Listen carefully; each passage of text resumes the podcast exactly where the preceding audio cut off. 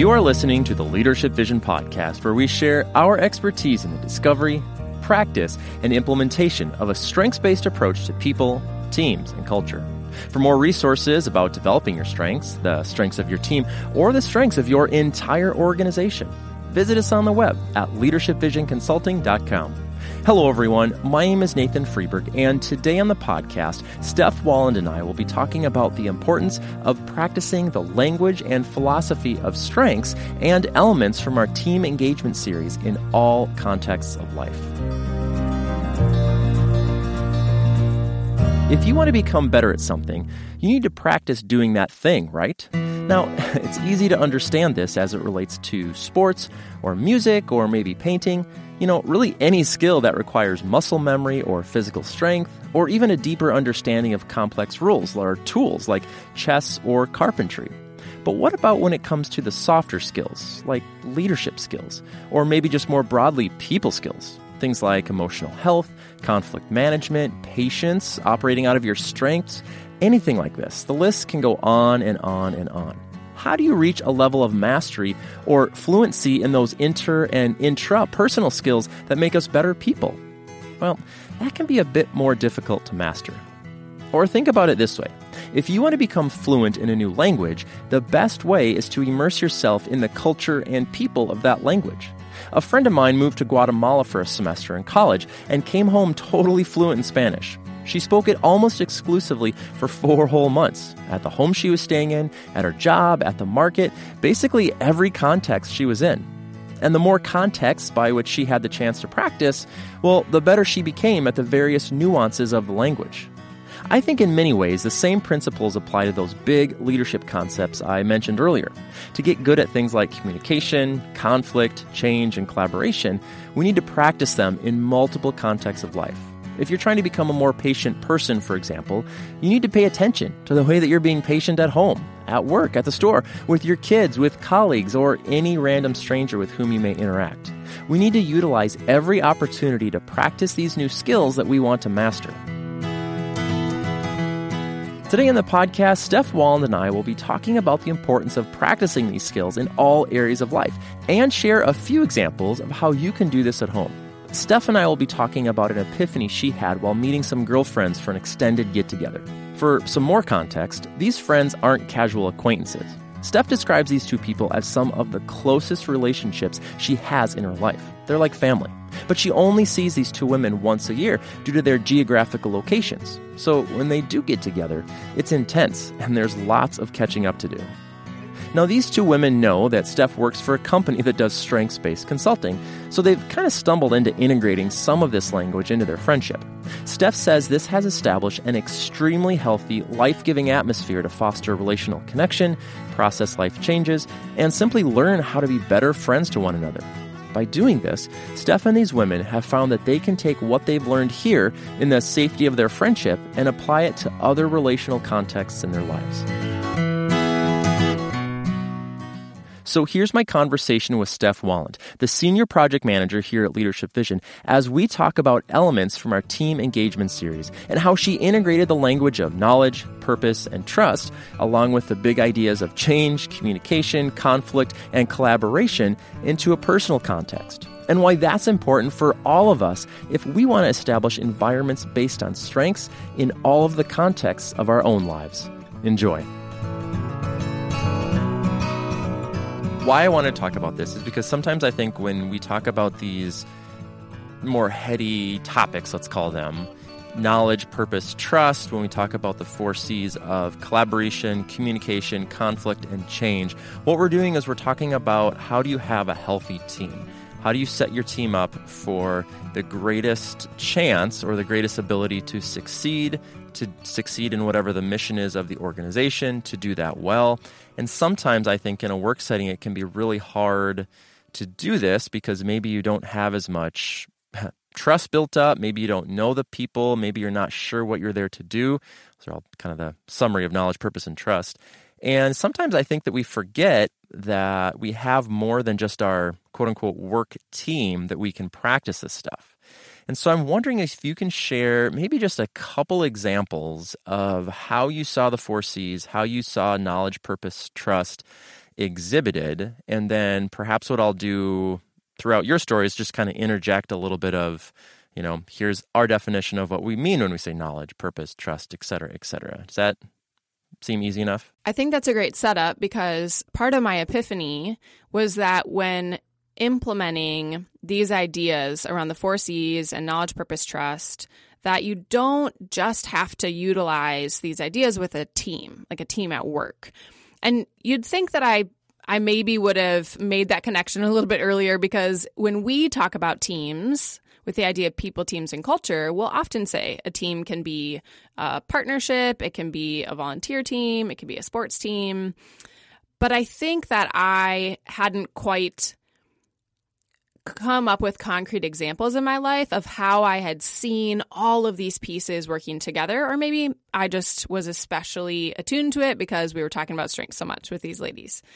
So, one specific example um, is around the idea of communication. So one evening that I was with them, we um, we were talking about strengths, and we started to get into how it is that we prefer to communicate, and how as friends we try and respect the other person's preferred communication style. So if someone needs a little bit more time to think about something before they say something out loud, we try and give them space.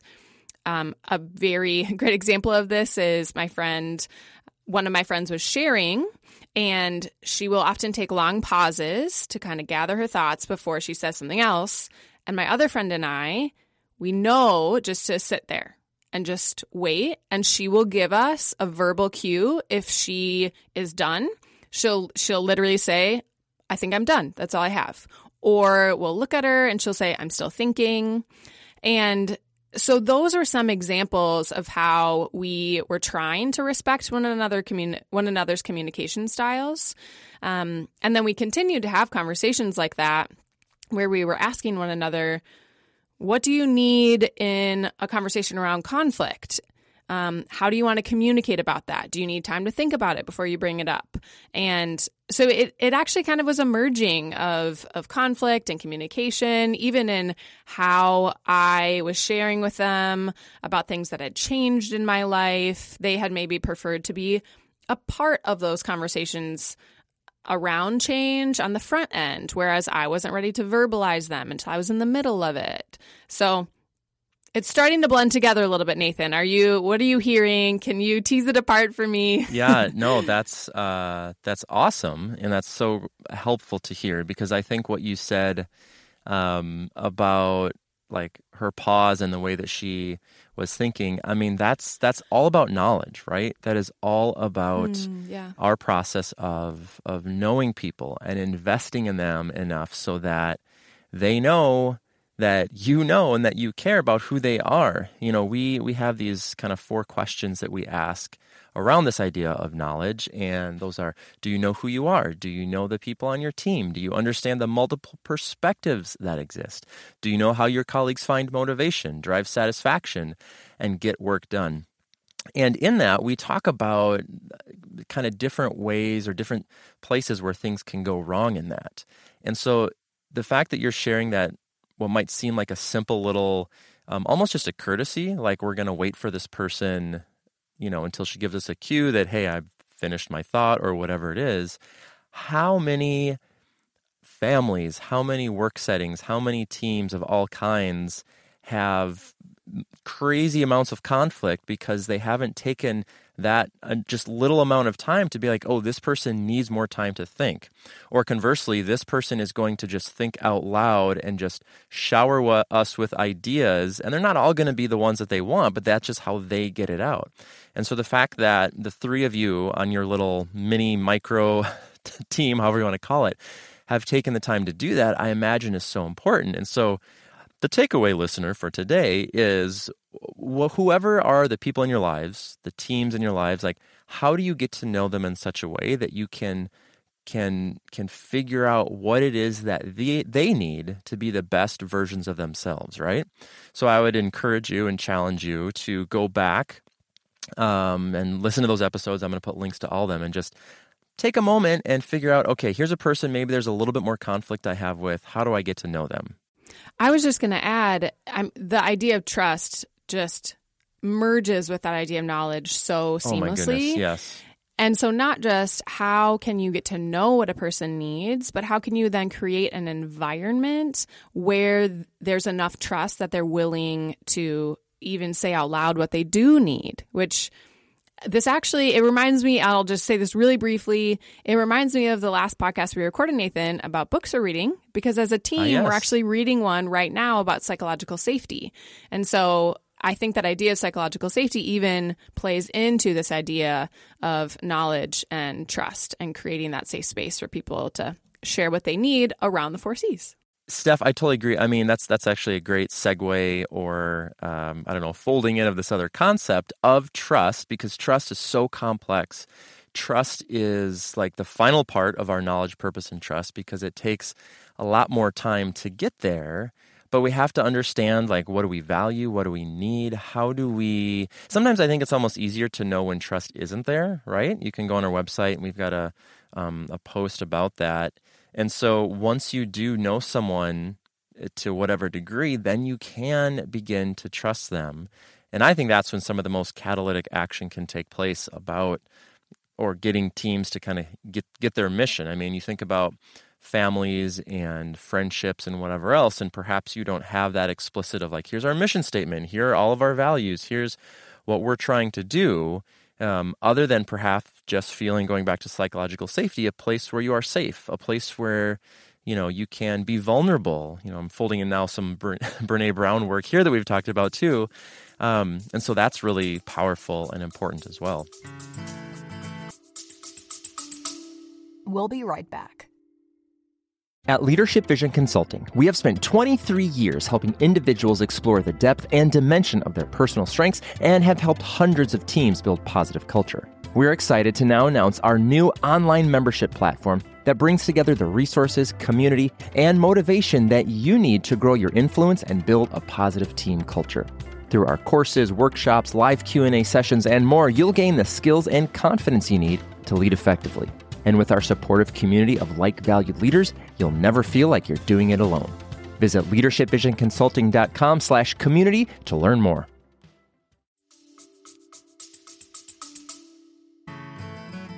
I think when I consider the four C's in relationship to this friendship with these two girls, I'm most struck by the idea that we introduce these topics to help teams function really well together.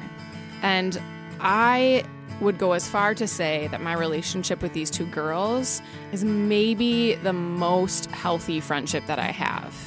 Um, we are not afraid to talk about hard things. We're not afraid to confront conflict when it comes up. We're two of us happen to have the strength of harmony, and so we're often very aware if we sense tension in our relationship and we will name it in order to move past it. And in that process, we also know that we take different approaches to conflict. I want to get rid of it immediately, whereas another friend is a bit more hesitant to lean into it right away. Um, we want to make sure that because we don't see each other super often, that when we get together, we are communicating in ways that are efficient in that we're catching each other up, but that we're also filling in all of the details so that we feel like we have that day to day relationship with each other. Um, as I said before, we really try and respect each other's communication preferences around um, two of us are external processors, one of um, the three of us is an internal processor. So, how can we make space for everyone to be heard in a conversation where two of us are just kind of going off really fast, whatever's coming to mind?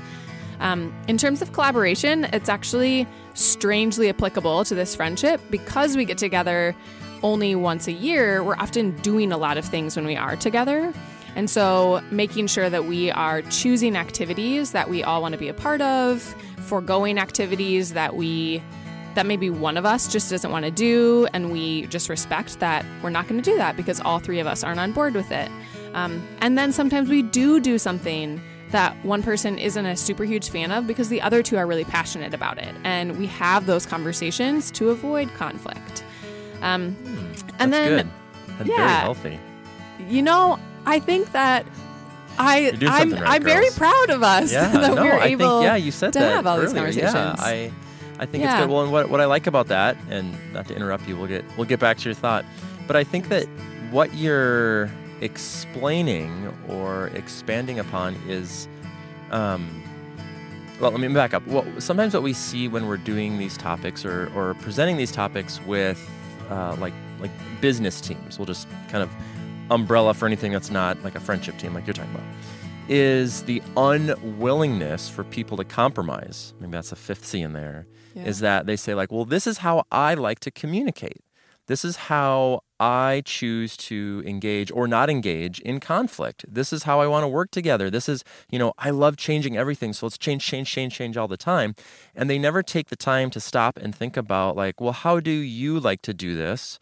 And instead, it's just like, well, you prefer this way. And so it's wrong because it's not my way to do it. And so I think Yeah. sometimes, well, so first of all, I commend you for being open and, and willing to kind of do that in this in this friendship. And maybe, I don't know, maybe you could say that there's not that much on the line. On the other hand, you could say there's a lot on the line because those, you know, personal relationships are important and valuable. But there's not like, you know, I don't know, the the outcome of the business is not on the line, so you perhaps can do that more. But I would also argue that and I would challenge any any folks listening to this who are on a team in a business in a setting like that that you need to be willing to work on these things. You need to be willing to open yourself up to say how do other people think? How do other people operate? What is their preferred mode of engaging in these different areas because everything's on the line. So um I don't remember the rest of my point that I was going to make, but I will hand it off to you, Steph, in hopes that you can pick that up and Yeah, say well- something about it. well, I was actually just reflecting on how you had said um, maybe there's not as much on the line. And I think that there's definitely this piece of you want job security and you want to make sure that you have a paycheck. And so that feels really heavy when you're having these conversations if there are things that are expected of you in a workplace. Um, but man, these are some of the most cherished friendships in my life. And so Right. I Yeah. feel like when we have hard conversations, it does feel like there's a lot on the line. And that's actually especially because of that fourth C um, change. A lot has changed in all of our lives since we met each other. And we met each other in a different country in a very unique context and we didn't know each other's home contexts. We just knew each other in this one space. And so being able to navigate the various changes that our friendship has gone through that we've gone through as individuals and still being able to maintain that level of knowledge and trust um, it it's taken a lot of really intentional work and it has felt at times like there's a lot on the line.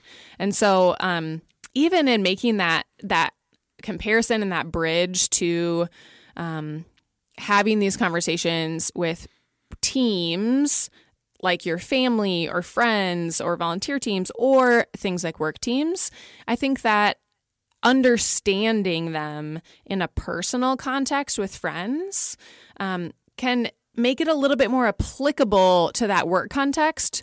Because if you have a safe example of it if you have an example of how it's showing up well in your life i think it gives you a better perspective of what it can look like and maybe it's just because i have competition so i want to compare but it can give you a better perspective sense. of what Yeah. it would look like in a workplace setting Yeah, no, I really love that because it's almost like you have to take um, personal ownership over anything before you can apply it externally. Um, my son has just started first grade, and we're talking about some of those uh, similar concepts about.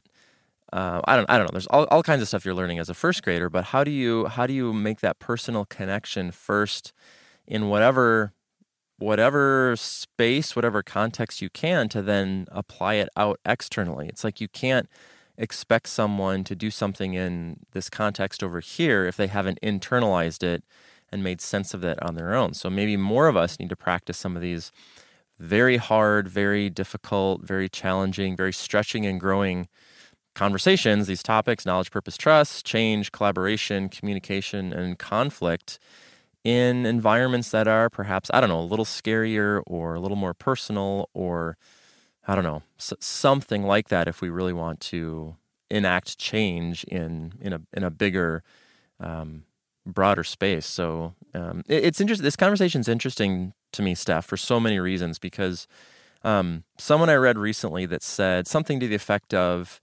uh, kind of how you do anything is how you do everything. So, meaning if you are really uh, short and impatient with the barista making your coffee, that's probably how you're going to be with your colleagues and, and your family. And so, how do you practice sort of the disciplines of the type of person you want to be in in all contexts of life, right? Mm-hmm. So, how we practice the ideas behind strengths, the philosophy, the concepts of, you know, whatever your five themes are and knowing those and the talents and all of the stuff we've talked about on here before in the context of these larger, we'll call them principles of knowledge, purpose, trust, and the four C's. I think how we are able to practice that in any environment in our life, be that with the barista, to pick on the baristas again, with our family, with our work setting, I think that's that's all that all helps us become more of the type of people we want to become. Does this make sense? I, I feel like we're going a little bit different direction than we started, but it's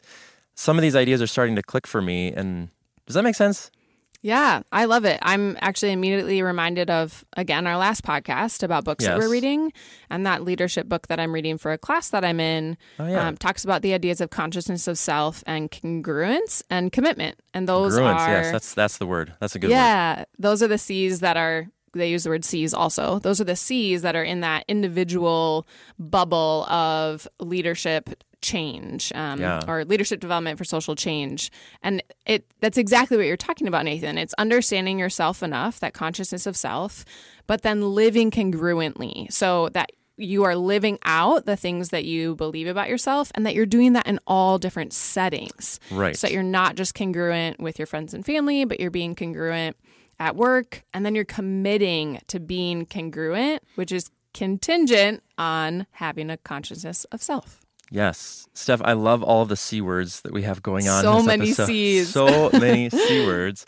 Um, well, Steph, thank you so much. Do you have any other final thoughts on this? Or I feel like we've given people so many, like, I don't know, think about this, think about this, think about this. I don't, I don't have like a final, like, hey, so at home, try this. Um, but any final thoughts, anything else that you would like to leave, leave everyone with?